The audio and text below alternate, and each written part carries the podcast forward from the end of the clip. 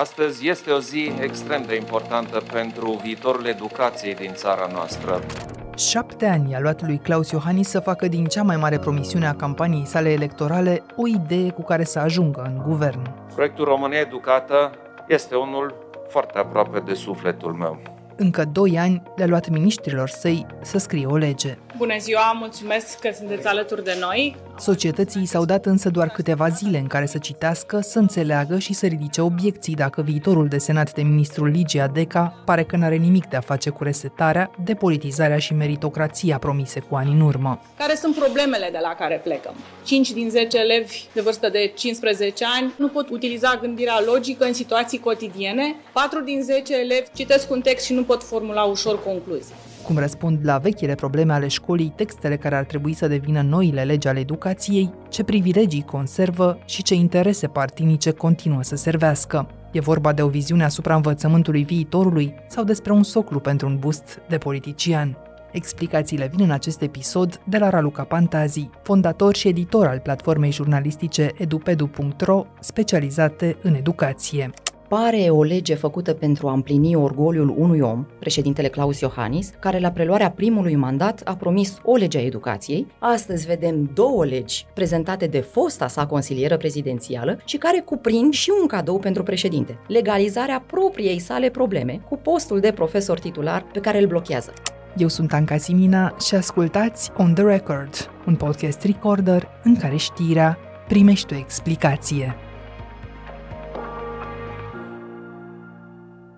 Raluca, bine ai venit! Bine te-am găsit! Tu scrii de multă vreme despre realitatea din educație și acum aproape 5 ani ai fondat împreună cu câțiva colegi uh, EduPedu, care chiar asta face, stă cu ochii pe ce se întâmplă în educație și pe toți politicienii care au vrut să lase o amprentă în domeniul ăsta cu ambițiile lor fel de fel. Ai văzut de aproape nenumărate episoade precum cel de la începutul săptămânii, când actualul ministru a ieșit în fața camerelor să ne spună cum va arăta viitorul în școli. Ne aflăm în acest moment în care legile devin publice și o să încerc pe scurt să prezint reformele. Ai rămas cu impresia schimbării profunde și așteptate, care s-ar petrece în sfârșit, sau cu o senzație de deja vu mai degrabă? Am rămas cu senzația unui proiect de lege care ar fi putut foarte bine să fie o ordonanță de urgență care să modifice actuala legea educației, pentru că nu are nimic din atributele unei noi legi a educației, care să vină deci cu o reformă structurală, cu o filozofie nouă, să propună un alt sistem de învățământ pentru România. Sunt calupuri mari de text care se mențin din actuala lege a educației, sunt idei noi, dar puține. Și o noutate, am introdus o prevedere prin care profesorii profesorii cercetați pentru violență împotriva elevilor să nu mai desfășoare activități didactice cu elevii. Este într-adevăr un proiect de lege mult mai puțin toxic decât cel propus în vară de Sorin Câmpeanu, însă avem și aici bombițe care servesc aparatului politic și actualilor uh, rectori să-și mențină oamenii în funcții, să-și mențină ei înșiși pozițiile actuale în universități și ne întrebăm ce schimbare am putea spera în preuniversitar când rectorii, cei care conduc universitățile deja, unii dintre ei de 12 ani, uh-huh. se pregătesc să mai conducă încă 10 ani. Unul dintre punctele sensibile ale învățământului românesc este formarea cadrelor didactice. Și spun asta pentru că vedem anual rezultatele testelor PISA, nivelul mare de analfabetism. Rezultatele astea, din păcate, sunt ale majorității profesorilor. Ei, ei sunt formați unde? La universitate. Așadar, un discurs de o oră și jumătate, un discurs ministerial foarte frumos, asezonat cu zâmbete și bune intenții, dar care ascunde de fapt două proiecte de lege cu multe bombițe, spui, care servesc aparatului politic. Dar să ne uităm și la miza în scena asta de la Ministerul Educației din acea zi. Un ministru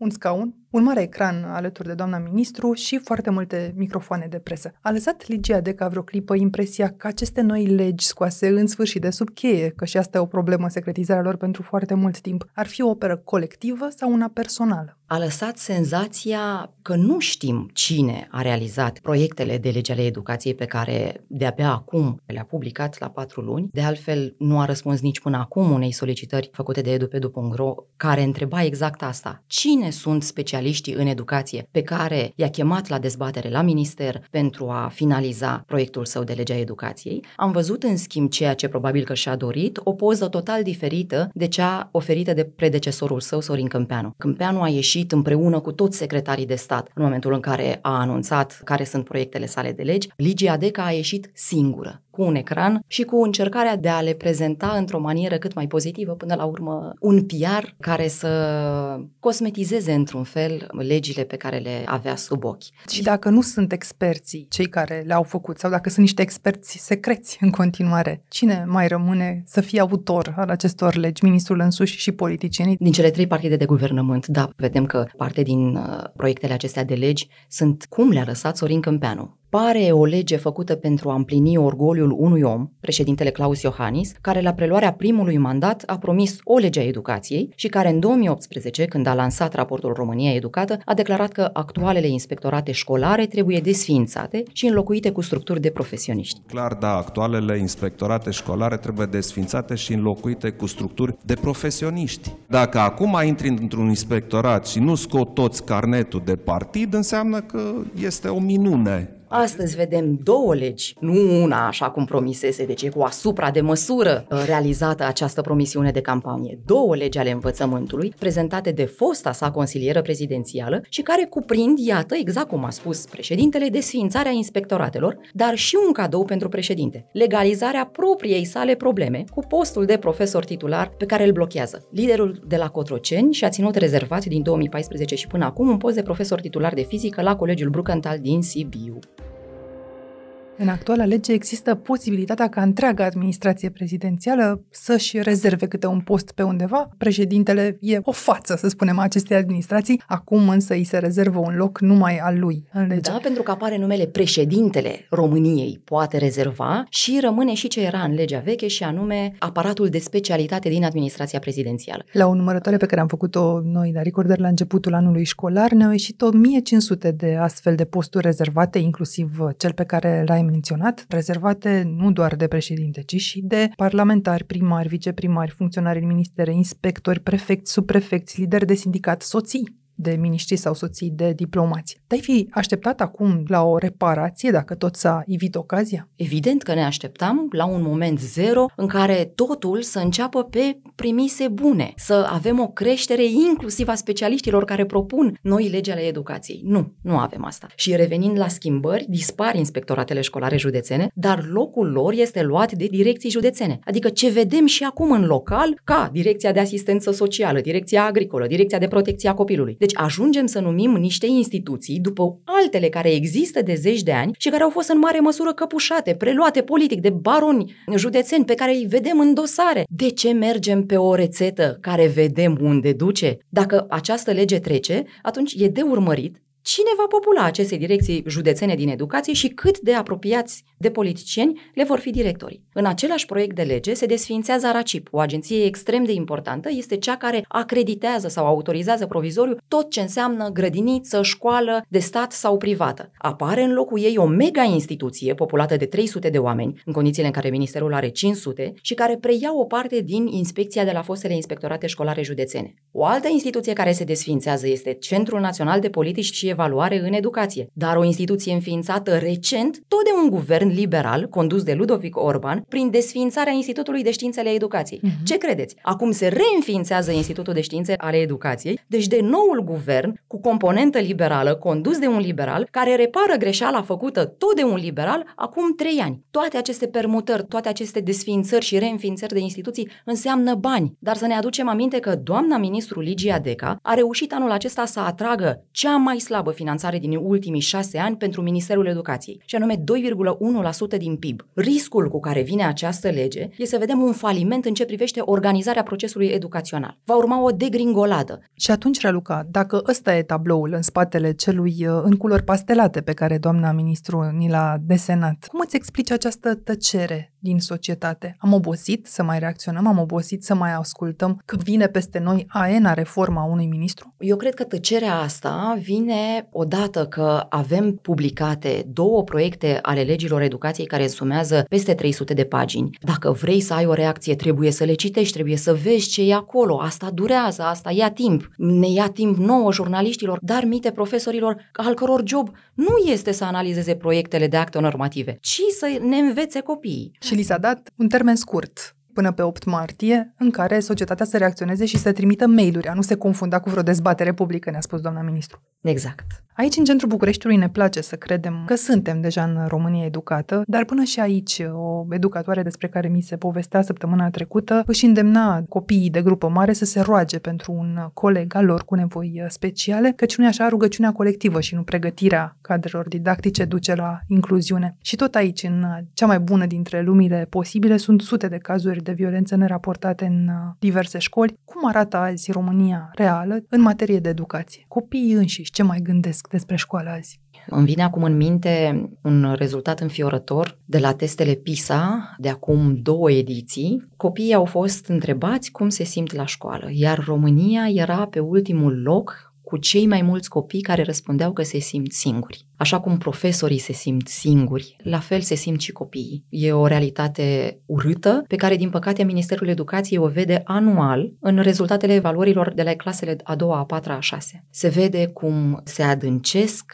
golurile, dar Ministerul Educației nu face nimic pentru ca profesorii să-i poată ajuta pe ei și familiile lor să iasă din ghepul ăsta. Hai să luăm atunci pe rând marile probleme la care ne-am așteptat ca orice lege nouă și reformatoare să vină cu soluții și să vedem uh, ce ne pune acum pe masă ministerul. Care ar fi urgența numărul 1? Analfabetismul funcțional sau respectul față de școală? Respectul față de școală vine implicit. El poate fi cultivat dacă ai un mediu sigur, adică profesori liniștiți, că au ore suficiente să predea ce au de predat, că se pot juca cu copiii, cu concepte, că pot intra în adâncime acolo unde este nevoie. Ai profesori, deci stăpâni pe disciplina pe care o predau. Asta înseamnă absolvenți de facultate care au ales profesia de cadru didactic pentru că au vrut să vină în fața copiilor, nu pentru că n-au putut să se angajeze în altă parte și au făcut un DPPD care este un opțional, deci au ajuns să predea pentru că, păi, dacă nu pot să mă angajez în privat, hai să fac totuși cursurile astea. Vă dați seama că acum devii profesor printr-un opțional și cum ai putea să vrei să ajungi profesor dacă ești plătit cu un salariu de debutant de 2000 de lei. Ce absolvent performant amant de orice, chimie, fizică, română, matematică, limbi străine, termină facultatea și zice, păi mă duc acolo, mă, am și salariu bun, sunt tare, sunt respectat. Uh-huh. Foarte puțin. Profesorii buni se simt tot mai singuri în cancelariile lor și din păcate sunt loviți de toate măsurile astea care au fost luate inclusiv în pandemie și care mai degrabă i-au obligat să-i treacă pe toți, să fie indulgenți, să nu se uite atâta la ce nu știu, ci să se uite mai degrabă la ce știu. Fără teze, i-au lăsat fără teze. I-au lăsat fără niciun instrument de a accelera învățarea, de a le da copiilor un obiectiv pe termen scurt pentru care e nevoie de concentrare și de efort suplimentar. Deduc că una din primele probleme care ar trebui înșiruite aici e această demotivare a profesorilor. Dar avem aici un lucru bun, și anume salarizarea introdusă în această lege. Vedem dacă ea va trece și de Parlament, pentru că știm că PSD nu este de acord cu introducerea salarizării în legea educației, temându-se că acest lucru va fi cerut și de ceilalți bugetari. Dar așa cum a fost făcut un efort pentru medici Mie mi se pare obligatoriu să faci același lucru și pentru profesori, dar nu otova, ci pe performanță. Ai evaluările de la 2, 4, 6, de la clasele a doua, a patra, a șasea, pe baza cărora directorul ar trebui să ia niște decizii. Dar ce decizii să poată lua când legea propusă de Ligia Deca vine cu o discriminare între instrumentele pe care le acordă școlilor private și instrumentele pe care le acordă școlilor de stat. Adică, școlile private își pot angaja profesorii potrivit propriilor organigrame și elemente de performanță, pe când în școlile de stat Ligia Deca menține titularizarea, definitivatul, menține angajarea așa cum este ea acum, centralizată. Asta înseamnă că nu va putea da niciun director afară un profesor pentru că nu face performanță sau pentru că duce în jos performanța școlii respective. După părerea mea, este cea mai mare ciumă a sistemului de învățământ titularizare. Ești titular, timpul trece, la fa merge. Ca și cum tu te duci la serviciu și stai pe Facebook și nu te dă nimeni afară pentru că ești titular. Ciuma Așa și- titularizării, spunea profesorul George Trifan, pe care noi l-a recordat la intervievat acum uh, câțiva ani, acestui examen, care de fapt uh, îi uh, determină după aceea pe profesori să se culce pe ureche. E și unul dintre motive pentru care nu vreau să mă titularizez și eu sunt comod. Cred că m-aș puturoși dacă, indiferent de ce fac, nu mi se întâmplă nimic. Unde mai e motivația? Și mai avem un lucru care este obligatoriu de schimbat pentru că el produce învățarea. Știm că examenele dirigează extrem de mult învățarea. De ce noi avem, și e bine că avem în continuare, evaluările de la clasele a doua, a patra, a șasea, concepute în spirit transdisciplinar, pentru că sunt la limbă și comunicare, la matematică și științe, dar la final de gimnaziu, deci la clasa a 8 examinarea se va face conform proiectului Ligia Deca clasic, doar la română și la matematică. Ce anume îi va impulsiona pe profesori să predea transdisciplinar? Dacă examenul care contează la final este Mhm. unul clasic, e o păcăleală ce avem noi la clasele 2, 4, 6? Sau pare mai degrabă un plan gândit în pași, decizia fiind ca examenul actual să nu deranjeze atât de mult sindicatele, cadrele didactice? E un copil care dă examen doar la română și matematică, un copil cu cunoștințe complete? De ce ne oprim doar la română și matematică? Și e bizar că avem o lege de acum 12 ani care este mai vizionară decât legea pe care noi o avem astăzi. Noi în lege avem prorogat de 12 ani examen transdisciplinar. De ce nu avem examen de limbă la 14 ani? De ce nu avem examen de informatică? Când asta este lumea în care trăim. Te duci ușor, ușor spre o altă mare problemă pe care o avem de mulți ani, și anume spirala meditațiilor. Deja în multe familii, în multe clase, meditațiile au ajuns regula pentru orele de zi cu zi, nu numai pentru examenele naționale. Descurajează Ligia Deca această practică sau, din potrivă, prin admiterea suplimentară pe care o propune, încurajează meditațiile? le concentrează, le încurajează, le susține, pentru că atunci când ai evaluarea națională în continuare susținută la doar două discipline, păi e clar că obiectivul e ăla, e simplu de meditat. Dar dacă ai fi avut examen la științe, deci și la fizică și la chimie și la biologie, dacă ai fi avut examen de română și limbi străine, dacă ai fi avut examen de informatică, ce părinte își putea permite să facă meditații la toate disciplinele acestea? Ce copil săracul ar fi avut timp să dubleze practic școala în privat ca să susțină meditații la toate? Asta ar fi fost o descurajare a meditațiilor. Aici eu nu înțeleg un lucru. România face eforturi să adere la OECD. Asta este organizația care organizează odată la trei ani testările PISA. Deci ai acces la cei mai buni profesori care concep evaluare. De ce nu folosești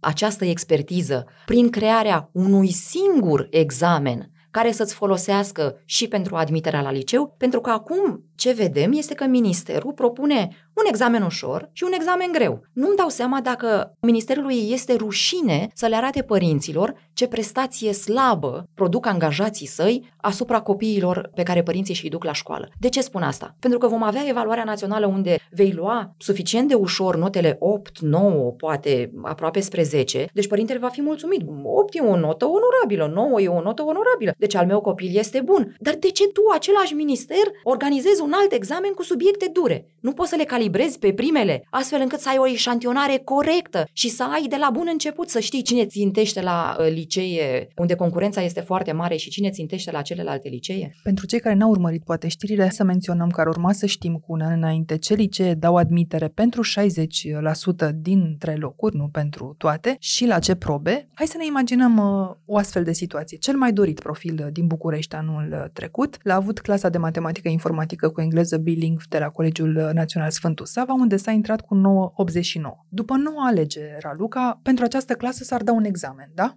Se dă evaluarea națională în luna, să zicem, iunie și după aceea, în iulie, liceul de care vorbim dă o admitere suplimentară. La ce materii? Ne putem imagina că informatică și engleză, probabil că matematica e deja acoperită. Și cum s-ar împărți apoi locurile? Avem idee? Maxim 60% se pot duce la copiii care dau această testare. Dar întrebarea este, asta înseamnă că vom avea în aceeași clasă copii care intră pe un examen dur și copii care intră pe un alt examen? Copii care au intrat cu examinare la informatică și la engleză și copii care au intrat cu examinare la română și la matematică? Exact. Este discriminatoriu sau nu? Apoi, de ce îți lovești tu ca minister propria evaluare? Cum credeți că va fi percepută evaluarea națională de către copii? Examenul celor slabi. Pentru că examenul pentru ăia deștepți este examenul de admitere la liceu. Sau examenul de ce? la care dacă nu iei 10, degeaba te mai duci. Exact. Și ce se va întâmpla, e o întrebare, ce se va întâmpla cu copiii care vor pica de la examenul de admitere la liceu, vor pica cu 9,80, cu 9,50, cu 9... Ei unde se vor duce? la liceele la care au mai rămas locuri după ce s-au dus deja copiii cu evaluarea națională? Cine are de câștigat dintr-un astfel de sistem de admitere? Nu ne dăm seama cine are de câștigat în afară de liceele acestea unde vor fi eforturi extraordinare ale părinților de a-și asigura intrarea. Deci, meditații, meditații, meditații, niște rețele de putere pe care le vedem și acum și nu pot să uit că președintele României a fost inspector școlar. Oare cui servește? Ce rețele de putere unge cu acest examen în favoarea căruia nu mi-amintesc pe cineva să se fi pronunțat. Nu-i nimic, la toate criticile astea ministerul are un răspuns și anume stați liniștiți, părinți, nu li se aplică celor care sunt deja în gimnaziu. O tehnică de mare cinism. Stați liniștiți, nu este pentru voi. Să tragem o concluzie de etapă, Raluca, înainte de a merge mai departe spre privilegiile pe care politicienii au avut grijă să și le pună în această lege și unul uh, l-ai menționat deja. Se poate spune că e sărăcia cea mai mare problema educației uh, din România sau e lipsa noastră de coerență ca stat? Nu putem da vina pe sărăcie, pentru că, de exemplu, la procentul din PIB, aia ți arată prioritatea. Tu când dai 2,1% din PIB, doar atâția bani dai ca guvern pe școală. Toți politicienii care spun de zeci de ani că școala este prioritatea zero, că reforma în educație este ceea ce interesează și copilul să învețe mai bine și profesorului să-i fie mai bine, toate discursurile astea sunt pură de demagogie când vedem la final că Ministerul Educației îi este acordat 2,1% din PIB. N-aș spune că sărăcia României este de vină, mai degrabă sărăcia mentală a celor care ne conduc conduc este de vină pentru starea deplorabilă a învățământului din România. Iar cei care ne conduc plănuiesc previzibil să-și conserve puterea în școală, în universități să-și mențină funcțiile și banii, în școlile de cartier să-și poată alege directorii dintre consilierii locali. Dacă legea DECA le pune opreliști sau din potrivă, explică imediat jurnalista Raluca Pantazi. Revenim! Aqua Carpatica din România patria apelor minerale. Un tertip al fostului ministru Sorin Câmpeanu Raluca, îmbrățișat de succesoarea sa, a fost acela de a împărți legea educației, care e acum una singură, în două. Una pentru învățământul universitar și alta pentru cel preuniversitar. Cei care știu cum merge treaba în Parlament citesc aici cu ușurință și motivele. Una poate să treacă fără cealaltă, repede, repede până vin alegerile în universități. Cum anume se conturează ceea ce tu ai numit gerontocrația care amenință universitățile, cum se conturează interesele interesele politice în aceste legi. Ce vedem în legea învățământului superior este o încercare de menținere a aceleiași caste care conduce acum universitățile. Odată, rectorii primesc cadou posibilitatea de a conduce universitățile încă 10 ani, iar cei care se află aproape de vârsta de pensionare, de 65 de ani, primesc cadou posibilitatea de titularizare pentru încă 5 ani, deci până la 70 de ani, ceea ce înseamnă că pot candida din nou pentru funcții de conducere, asta însemnând că rectorul și-a alături de el decani, prodecani, directori de departamente, toți vor putea să conducă, indiferent de vârstă, în continuare aceste universități. E ca o promisiune de campanie pe care parcă vedem că au și făcut-o în universități. Băi, susțineți-ne că uite mă, o să fim împreună. Tot voi veți conduce, tot voi veți forma și viitorii profesori. Nu e nicio problemă, nu se schimbă nimic. Trocul uh, putere contra tăcere. Exact. Și ca să dăm niște exemple aici, numai exemple de oameni politici care sunt uh, rectori, Valentin Popa de la Suceava, Leonard Azamfirei de la Târgu Mureș, Daniel Breaz, fost ministru al culturii de la Alba Iulia, Mihnea Costoiu de la Politehnica din București, Tudorel Toader, pe care îl știe toată lumea de la Iași, însuși Sorin Câmpeanu, de ce să-l omitem de la Universitatea de Științe Agricole și Medicină Veterinară din București, sunt oameni care au deja acest număr imens de ani în urmă și care pot rămâne chiar și până la 20 de ani rectori în aceste noi condiții. Cum să reacționeze ei când tocmai au primit o resetare a jocului în ceea ce privește alegerile pe posturile lor? Adică asta ce înseamnă? Până acum toată lumea a auzit că rectorii vor să rămână în funcție forever. Noua ministră a anunțat că nu vor fi doar două mandate la care rectorii vor avea voie prin noua lege Mandatele rectorilor sunt limitate în mod clar. Durata unui mandat de rector este de 5 ani. Un mandat poate fi înnoit o singură dată, iar o persoană nu poate fi rector în aceeași universitate mai mult de 10 ani. Totul extraordinar, doar două mandate este senzațional. Numai că ce nu a spus este că noua lege nu retroactivează. Nu mai contează că avem rectori care sunt deja de 3 mandate, deci de 12 ani. Ei vor putea în continuare să candideze acum, anul acesta, pentru 5 ani și la finalul celor 5 ani vor putea să candideze încă o dată pentru încă 5 ani. Dacă ei se mențin în funcție, își vor putea menține toată structura de putere din universitate.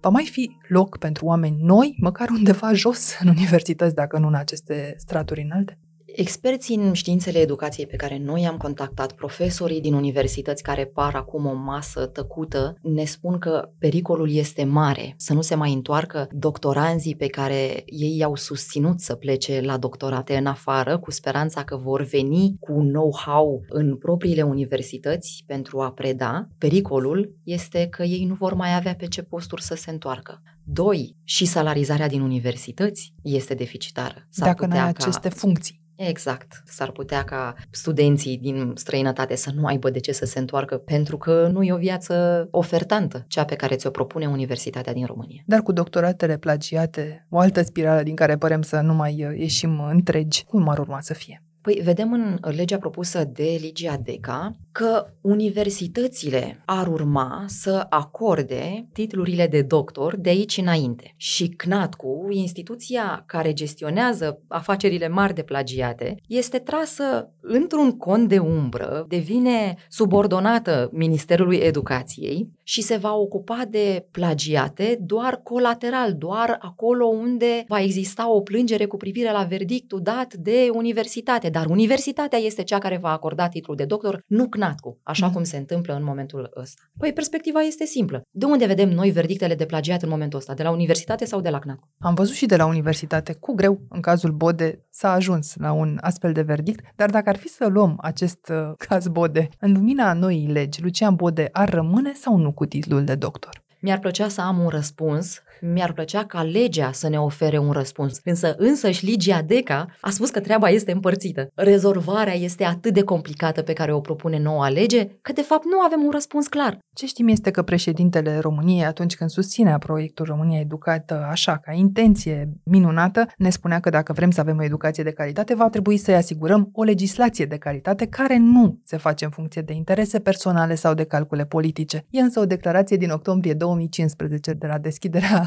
unui an universitar. Au trecut 8 ani de atunci și nici măcar nu știm cine sunt experții care au scris actuala lege a educației, care are ca o mantră așa secretul. E totuși interesant că dacă politicianul ipotetic Ion Popescu ar fi astăzi înscris la doctorat, ne-ar uh, crăpa legea asta o ușiță așa nouă jurnaliștilor și cercetătorilor uh, interesați să ne uităm pe teza lui înainte de a o susține și în cele 90 de zile de transparență publică, să spunem, să semnalăm că ar exista secvențe plagiate și, în felul acesta, universitatea să devină responsabilă ca și coordonatorul și cei uh, din uh, comisia care acordă acest titlu de doctor. Pare că se întâmplă ceva, dar undeva în viitor. Cine și-a luat titlul de doctor pare scăpat. Da, ba mai mult am văzut că declarația pe proprie răspundere pe care o dă doctorandul capătă o importanță foarte mare în viitoarele cazuri de plagiat. Dar vedem acum, avem un răspuns de la Universitatea Babeș-Bolyai, edupedu.ro a întrebat Universitatea ce se întâmplă în cazul Bode, care se pare că și-a încălcat, a dat o declarație pe proprie răspundere falsă, din moment ce Universitatea a găsit plagiat în acea teză de doctorat și Universitatea răspunde că e deja instanța pe fir în acest caz.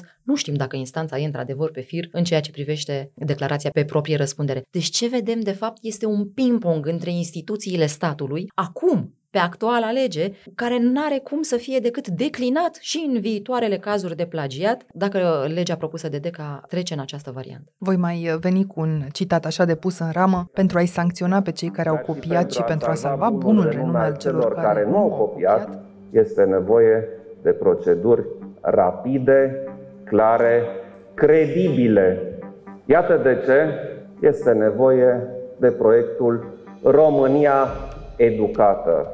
Este mesajul cu care același președinte, Claus Iohannis, venea în 2016 de această dată, după ce lansase ideea proiectului România Educată oficial venea la deschiderea altui an universitar la Timișoara. De atunci însă, iată, au mai trecut niște ani și declarația aceasta poate fi de asemenea aruncată la cușul de gunoi. Singura constantă a mandatului președintelui Claus Iohannis este discrepanța uriașă între declarații și fapte ne-a promis din campanie, dinainte de a prelua mandatul de președinte, că va realiza o nouă lege a educației care să guverneze învățământul din România pe următorii 30 de ani. Și iată că suntem aproape de finalul celui de-al doilea mandat și de-abia acum avem două proiecte de legi imperfecte, criticabile, pe care nu știm cine le-a scris, într-o dezbatere publică de 10 zile. Dar de politizare, Raluca, mi-ai povestit deja de inspectoratele școlare care se transformă în altceva, care e tot politic, însă rămân directorii de școală, sub semnul întrebării. Ei vor mai fi politici sau nu? Cum arată noua lege? Prima variantă a actualului proiect de legea învățământului preuniversitar DECA, dar proiect pe care presa l-a obținut pe surse, deci nu a fost niciodată publicat și asumat, introducea incompatibilitatea director, consilier local sau județean. Nu puteai să fii director de școală dacă erai consilier local sau județean undeva. A dispărut. În proiectul prezentat la începutul săptămânii, aceste funcții sunt compatibile. Iată un semn că undeva o mână de politician a observat ce trebuie observat și asta într-o formă în care nu a ajuns încă în Parlament.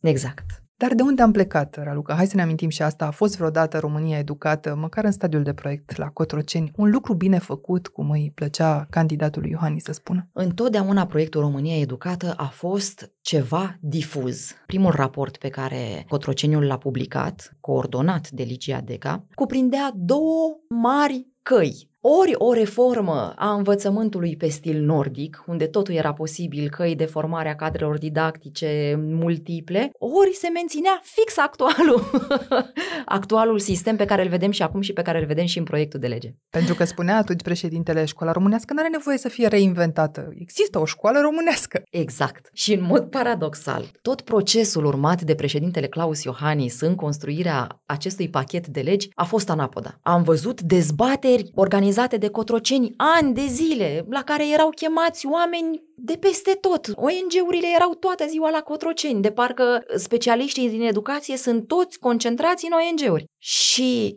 la finalul acestui proces mare de dezbatere, în care poporului a fost cerută opinia, dar pe nimic, deci a fost cerută opinia, a fost contractat și OECD-ul să facă o diagnoză a sistemului de învățământ din România și să propună niște soluții. La sfârșit. Nu era logic să faci diagnoza înainte și să le prezinți oamenilor realitatea așa cum este, datele științifice și propunerile experților în științele educației, că avem niște experți care se ocupă de treaba asta. E un pic ciudat. Am ajuns să întrebăm părinții și copiii, vreți să dați teze sau nu vreți să dați teze? Cam cum ați vrea să fiți evaluați? Sigur că este nevoie de părerea lor de părerea noastră, a cetățenilor simpli. Dar nu părerea noastră trebuie să fundamenteze o politică publică, ci părerea experților care studiază lucrurile astea de zeci de ani și care mai mult decât le studiază, le și aplică în afară și avem date certe cu privire la ce funcționează și la ce nu funcționează.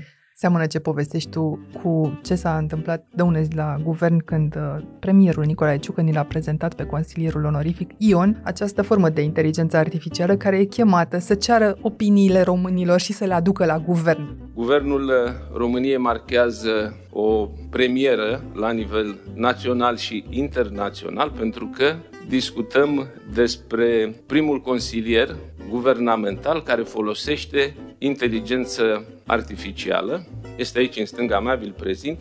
Numele lui este Ion. Adevărul e că, uite, mi-ai dat o idee foarte bună. Am putea să îi cerem robotului de inteligență artificială să facă o nouă lege a educației în România, cu resursele care există publice. Să vedem ce iese.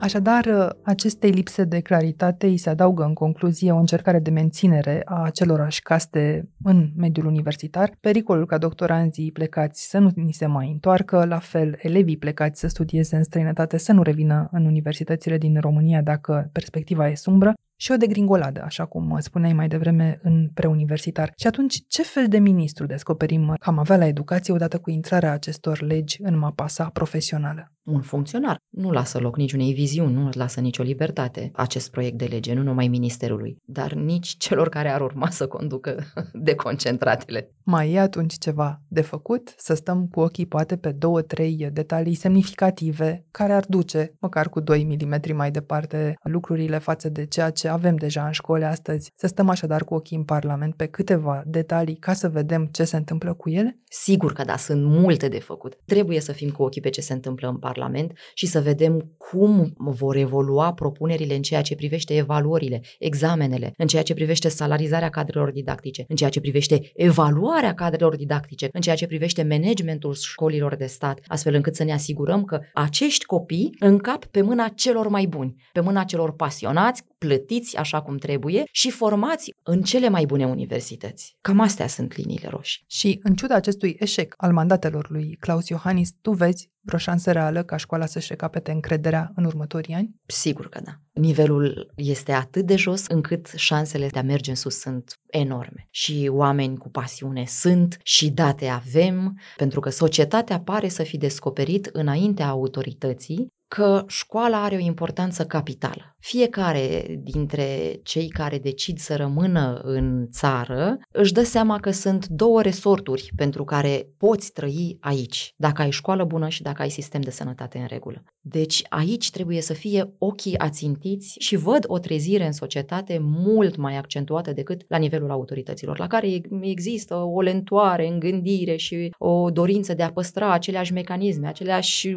rețele de putere. Sunt absolut convinsă că vor fi urnite din loc până la urmă de puterea societății.